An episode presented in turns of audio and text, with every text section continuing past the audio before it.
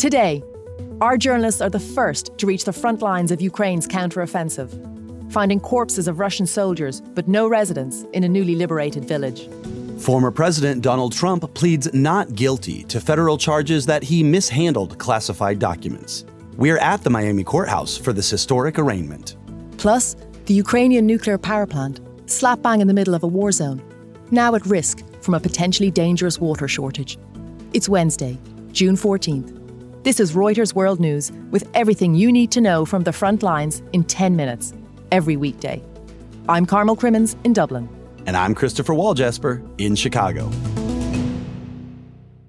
One of the most outrageous and vicious legal theories ever put forward in an American court of law. A defiant Donald Trump, fresh from pleading not guilty to federal criminal charges in Miami. He's accused of unlawfully keeping national security documents when he left office and lying to officials who tried to get them back. Are you ready? Are you ready? Food for everyone. Food for Before he addressed supporters at his golf club in Bedminster, New Jersey, Trump met supporters in a Miami restaurant. Today is the former president's 77th birthday. Inside the court, Trump didn't speak during a 47 minute hearing, where 37 counts were laid out. Our legal correspondent, Jack Queen, was at the courthouse. Jack, after all the drama, what happens now? It's unclear what exactly Mr. Trump's defense strategy is going to be at this point. I've spoken to a lot of legal experts who say that the government's indictment is really strong. They appear to have a lot of evidence in these people's opinion. And they suspect that Mr. Trump's strategy might be trying to drag this case out until the 2024 election, potentially, in which case he could potentially pardon himself, or the DOJ might have to drop the case if he becomes president, because DOJ policy holds that it can't prosecute a sitting president. So that might be his best strategy. And he does have a lot of mechanisms that he could use to delay the trial, different appeals, and um, a lot of different motions and so forth. But ultimately, it seems unlikely that he could delay it that long, especially since Jack Smith has made it clear that prosecutors are going to try to get to trial as quickly as possible. Now for the other news making headlines around the world. Dozens of people have drowned and many others are missing after an overloaded boat capsized in the north of Nigeria. The boat was ferrying people across a river after a wedding ceremony. An 18 year old Japanese soldier has been arrested after two people were killed in a shooting at a military facility. One person was also injured in the incident at a shooting range in Gifu City. Counterterrorism police in England are helping an investigation into a series of attacks in the city of Nottingham.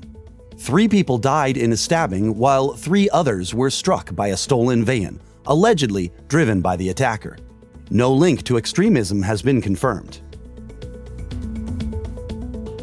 Stephen King has described Cormac McCarthy as maybe the greatest American novelist of my time, after his death at age 89.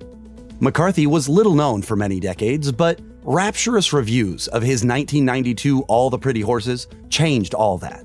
The book was made into a movie, as were 2005's No Country for Old Men and 2006's Pulitzer Prize winning The Road.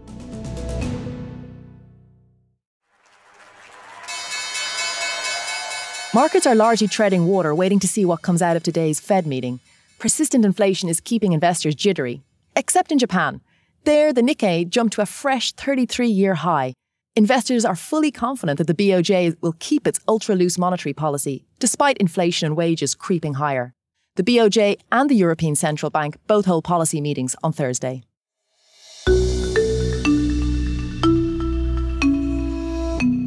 The Federal Reserve is expected today to skip a June rate hike, but consumers shouldn't get too comfortable. Most investors expect it to increase borrowing costs again next month. The problem? Inflation. It's still stubbornly high. Howard Schneider, our resident Fed watcher, is here to explain. Howard, what is the Consumer Price Index, or CPI, telling us? CPI, listen, they got a good surprise at a headline, the, the top line rate, which went up on an annual basis 4%. That's the lowest read since March of 2021. So that's a good number for them. It's coming down fast. But a lot of this was driven by food and energy prices. Those are volatile prices, subject to commodity shocks, things like that. The rest of the stuff, including housing, including some sort of revenge spending categories like food away from home, even hotels a little bit, are still going pretty strong 5.3% annual rate, and it's not coming down very fast. Now, some analysts, inflation analysts, expect this part of services to crack pretty soon going into the summer, but people have been saying this for a while, and it hasn't happened yet, and the Fed's going to be watching that closely. So, what can we expect from the Fed after this week's meeting? I think they're starting to develop some confidence that this is moving in the right direction. I would expect Powell to engineer what they're calling a hawkish pause. Yeah, they're going to stay on hold in June, but it, the bias is going to be towards going higher because they don't want to get caught behind.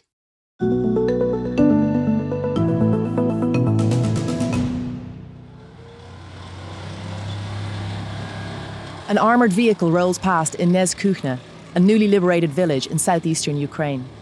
A Reuters team exclusively gained access to the village they were the first to independently confirm that Ukraine has been advancing in the early phase of a counteroffensive against Russia. In Neskuchne, a yellow and blue Ukrainian flag fluttered in the breeze over the ruins of a grocery store. No villagers could be seen. The hamlet was silent except for birdsong and artillery fire in the distance. Artur, a Ukrainian soldier who didn't give his surname, said they chased the Russians out three days ago. These are Ukrainian lands, he says.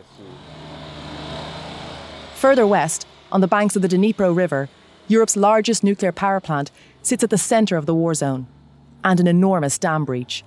Water from the reservoir at Nova Kakhovka supplied separate cooling ponds for the reactors and for the spent fuel. The reservoir has lost nearly three quarters of its water since the dam was destroyed on June 6th. Authorities say the plant's cooling ponds remain stable and high enough. I spoke to our Europe editor, Rachel Armstrong, about the dangers of this water shortage. It is worth noting that the reactors at the moment, five out of the six ones there are what's called cold shutdowns. They're not nearly as hot as if they were in full operation. But if it can't access water from the reservoir and it can't instantly access alternative water sources, there is still the risk there. They could be a meltdown if they are not kept at the correct temperature. I think it's important to stress, though, that the risk for now seems relatively slight. What about the spent fuel?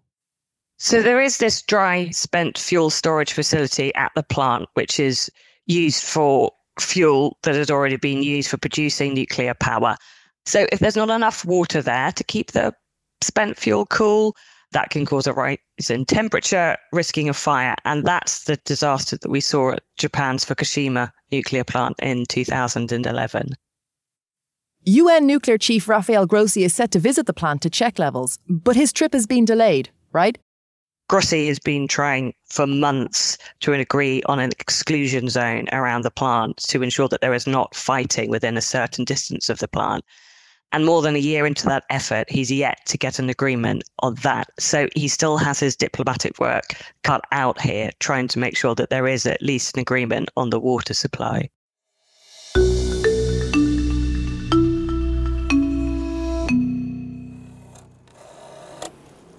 In the middle of a forest, four miles from Olympia, Washington, sits an old fashioned phone. It's not connected to a telephone line and looks out of place. But this therapeutic tool has become a literal lifeline for people to speak to lost loved ones. The Forest Wind Phone was inspired by a Japanese original. Since the installation of Olympia's own wind phone, creator Corey Dembick estimates there's now 50 across the United States. The moment you pick it up and you feel silly, it, just, it feels so awkward. And then uh, you pick it up and you just it is it's like therapy, but like it's also in a weird way hard to like face the things that like the people that you're never going to see again. That's it for this edition of Reuters World News. We'll be back tomorrow. To make sure you know what's going on in the world, don't forget to subscribe on your favorite podcast player or download the Reuters app.